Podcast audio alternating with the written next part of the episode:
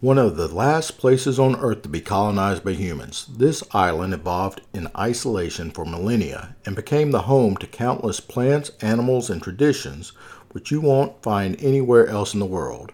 From the sandy, palm strewn shores to the arid plains dotted with the massive, stocky shapes of the baobab trees, to the tops of the volcanoes that tower over the densely populated tropical rainforest, is brimming with a sense of mystery and adventure that you'll usually only see in movies. Today, we'll be exploring the humid jungle island of Madagascar, home of the Famat also known as Turning of the Bones. This time honored local tradition begs the question if you could keep your loved ones close, even after death, would you? I'm Scott Parrish, and you're listening to Dying to Eat. Each episode, We'll be focusing on a different country and exploring the relationship between food and death around the world. If you love food, culture, and fun stories, then I've got a great show in store for you. So make sure you stick around to the end and see what's cooking this week. Madagascar. Madagascar is truly one of the most interesting places on earth, in part because of its history. When the people who would become the Malagasy migrated there from various places around Africa, Malaysia, Indonesia, and the Middle East, it was truly one of the last true frontiers. I said truly a few times in there, didn't I? Interesting. Stick with me. It's a time capsule of an island that had been previously untouched by humans as far as we know. After moving to the island in waves between 350 BC and around 550 AD, and then living together for generations in relative isolation from around the outside world, these various groups of settlers went on to form a population so ethnically diverse that scientists are still trying to get a full picture of the Malagasy genealogy. These groups went through the same cultural phases as most developing countries, dividing the geography into tribal regions and operating on socio political traditions that were built up over a thousand years of sharing a homeland. There aren't a lot of major events on record of the activity between the tribes until around the 1500s when the two of the tribes, the Merina and the Sakalava, began a series of conflicts that spanned a hundred years. Historical records in Madagascar actually only go back to the 1200s when Arab traders discovered the island, and being notoriously meticulous record keepers themselves, devised a written writing system for the Malagasy to use. So, according to the available historical records, it all began when the Sakalava started kidnapping people from the Merina tribe to sell as slaves. The Merina retaliated then the Sakalava retaliated, and so on and so on. Eventually, the Merina tribe was able to take the upper hand, uniting most of the island through a combination of treaties and battles won. This culminated in the establishment of the Kingdom of Madagascar in the early 1800s under the rule of the Merina royalty. The Merina had established trade relations with the British, who had troops on the nearby African mainland early on and were able to use the weapons and the training the British provided in turn the tide of the war and conquer the island. The relationship with the British proved to be even more fruitful after the Kingdom of Madagascar was officially formed, as their control gave them full access to the island's resources, and the British trade provi- provided an easily accessible market to turn those resources into profit. Things seemed to be on the up and up for the newly established monarchs but their path to conquest had earned them countless enemies. Even the tribes who had originally agreed to join the Merina against the Sakalava eventually turned on them after seeing over a hundred thousand people slain and another two hundred thousand enslaved under their reign. By the time the French took control of the island, half a century later, the Kingdom of Madagascar was already in a state of civil unrest. This civil unrest left the monarchy unstable, which aided the French's success, but another important element was the removal of the British support. You see, this was around the same time that many other European countries were working to colonize large parts of Africa. France was able to use some of their previously conquered territories as pawns in negotiations with the British. This resulted in a treaty that stated that the British would relinquish all interest in the island when the French seized control. When their citizens, angry and divided, and their foreign friends nowhere to be found, the Merina had no choice but to concede to the invaders. The French maintained a tumultuous hold over the island for nearly 150 years, but the Malagasy remained the island's main inhabitants. Over time, they became more united in their hatred for their French rulers.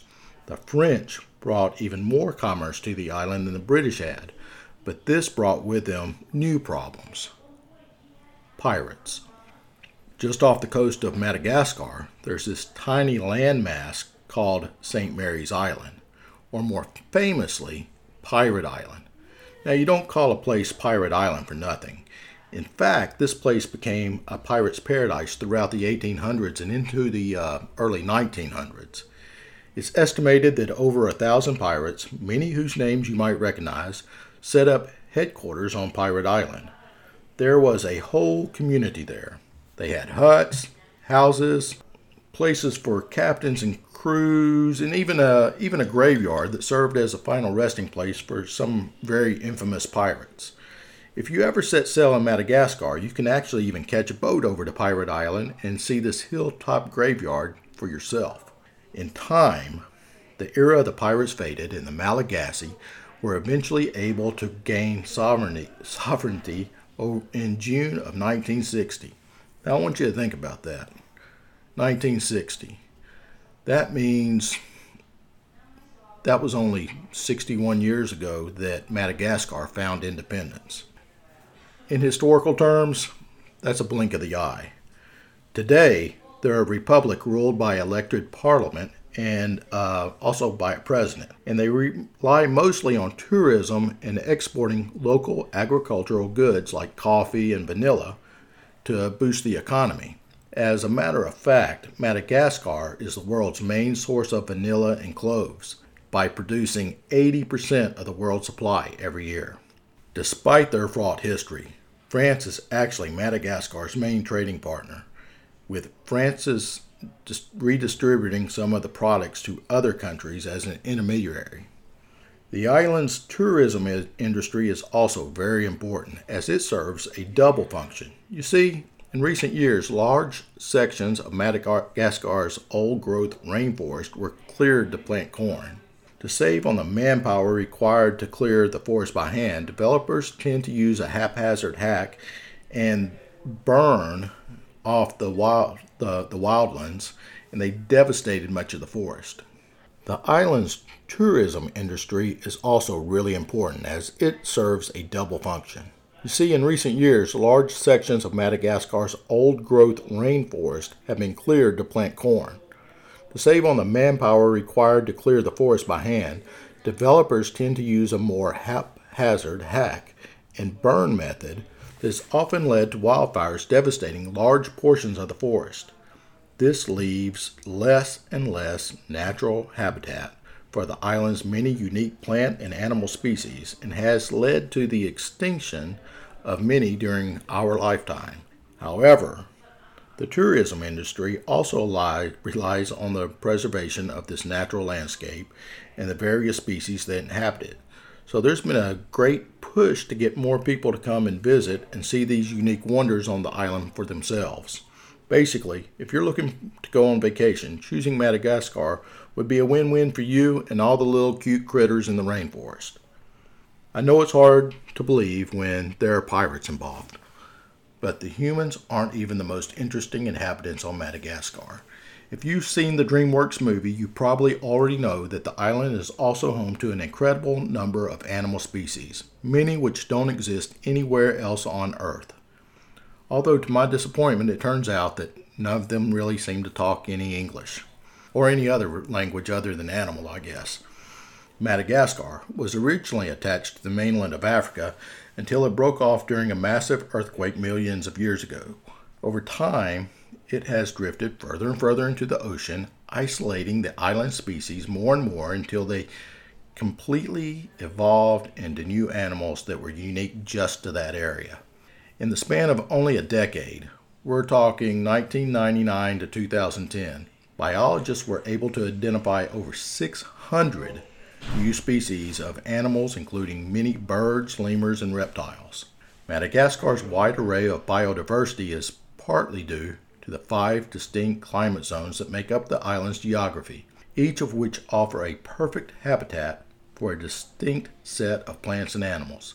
So far, scientists have identified over 13,000 different plant species, 80% of which can only be found on this island. Most one of the most famous examples is the baobab tree, and I hope I'm saying that right. If I'm not, let us know. The baobab tree is this stocky trunk giant that has small clusters of branches sticking out of the top. The trunk operates like a camel's hump. It stores immense amounts of water for long periods to ensure its survival during the seasons of drought. These trunks can be up to 9 meters.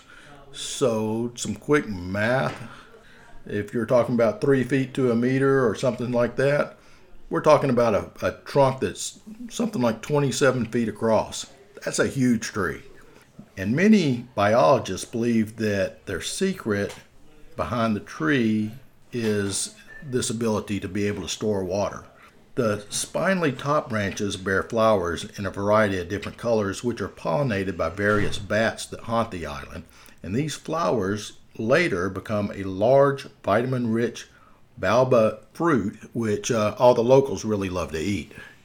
A similar succulent type tree that you're likely to see when you Google Madagascar is the Pachypodium or the flatfoot tree. It has a it has the same stocky trunk as the baobab, and some Malagasy use them as living water storage tanks an essential tool in a tropical and sometimes arid desert like climate where water seems to evaporate at the snap of a finger. Of course, I could go on forever listing the countless plants that provide subsistence to humans and shelter for animals, but a major feature of Madagascar's plant life that you may not have heard of is the abundance of medicinal plants adorning the landscape.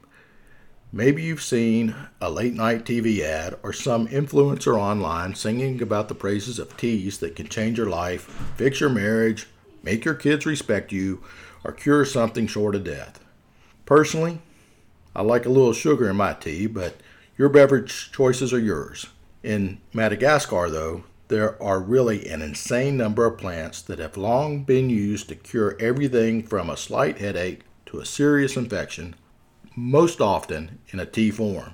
Although a large number of these are untested and could really be chalked up to old wives' tales or maybe the placebo effect, many have actually undergone rigorous scientific testing and have been found to be surprisingly effective. For example, extracts from the blossom of the Madagascar evergreen tree are used in most of the up to date cancer treatments around the world. Unfortunately, over 80% of Madagascar's lush landscape has fallen victim to the severe deforestation and the effects of climate change over the recent decades. Many of the island's animal species are at risk of going extinct, and for some, it's already too late.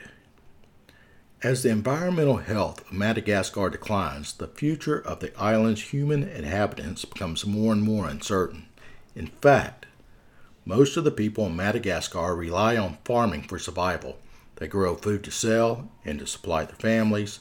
They grow medicinal plants to help the sick, and still other plants are sold in to make textiles. As I mentioned earlier, Madagascar's exports also help supply other countries with many difficult to grow crops like cloves, bananas, coffee, coca, and vanilla beans. Ecotourism is another huge part of what keeps the country running, as visitors flooding in to see the beautiful and unique sights brings an influx of cash.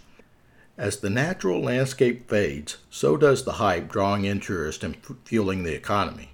Fortunately, the problem is not gone unnoticed by local officials and conservation efforts are really being made to preserve and regenerate Madagascar's natural environment. Some of the scientists believe that the money and public awareness that ecotourism generates could actually be the key to the island's survival. While the island may be bursting with life, there of course is a corresponding amount of death. Over 80,000 Malagasy were killed when the French invaded, and many more fell victim to the pirate activity in the century that followed. The Malagasy people have become very accustomed to living with death, literally. When Malagasy people pass away, it's believed that they're not dead as long as they remain home, surrounded by devoted loved ones. Instead, they're treated like they're sick, and their loved ones care for them as they would any other sick family member. They're bathed and clothed, they're included in prayer gatherings and celebrations, and yes, they're even fed. Currently, there are about 25.5 million people living on Madagascar, many who are, are in extreme poverty. Lack of access to transportation, education, healthcare, and even clean drinking water have led to a high mortality rate and even lower lifespans. Or maybe I should say lower lifespans as time goes on. You see, lower class families can only afford to diligently care for their loved ones for maybe a few weeks before it's time to say goodbye and bury the remains. Middle, middle class families, on the other hand, often choose to keep their deceased at home for several months. And wealthy families, well, they can keep their relatives around for years. Modern death rituals in Madagascar are a combination of long standing local traditions and Christianity, which were introduced to the islanders by the French colonizers. However, sometimes these traditions are challenged by something else the French brought with them to the island the plague. The bacteria that causes plague can survive on human remains for a ridiculously long time, which is part of what allows it to spread so effectively. And the threat of catching it from a long dead relative can really put a damper on your family festivities. To make matters worse, distrust of the French and a deep cultural connection to these traditions have led many Malagasy people to believe that the plague is something of a government conspiracy, in part to disrupt their native culture. But what exactly what exactly these mysterious and controversial traditions are and why they're important that people are willing to catch the plague is something that's just really beyond me. Remember how I said that the Malagasy who have passed away are simply treated as if they're sick until after they're buried? Well, they're still not even considered dead even then. According to traditional Malagasy beliefs, the dead can't move on to the afterlife until the bodies are completely decomposed. This is a process that can take even years. For the Malagasy, these ancestors are still part of the family and they require care and maintenance every so often. This maintenance comes in the form of pamatdihana.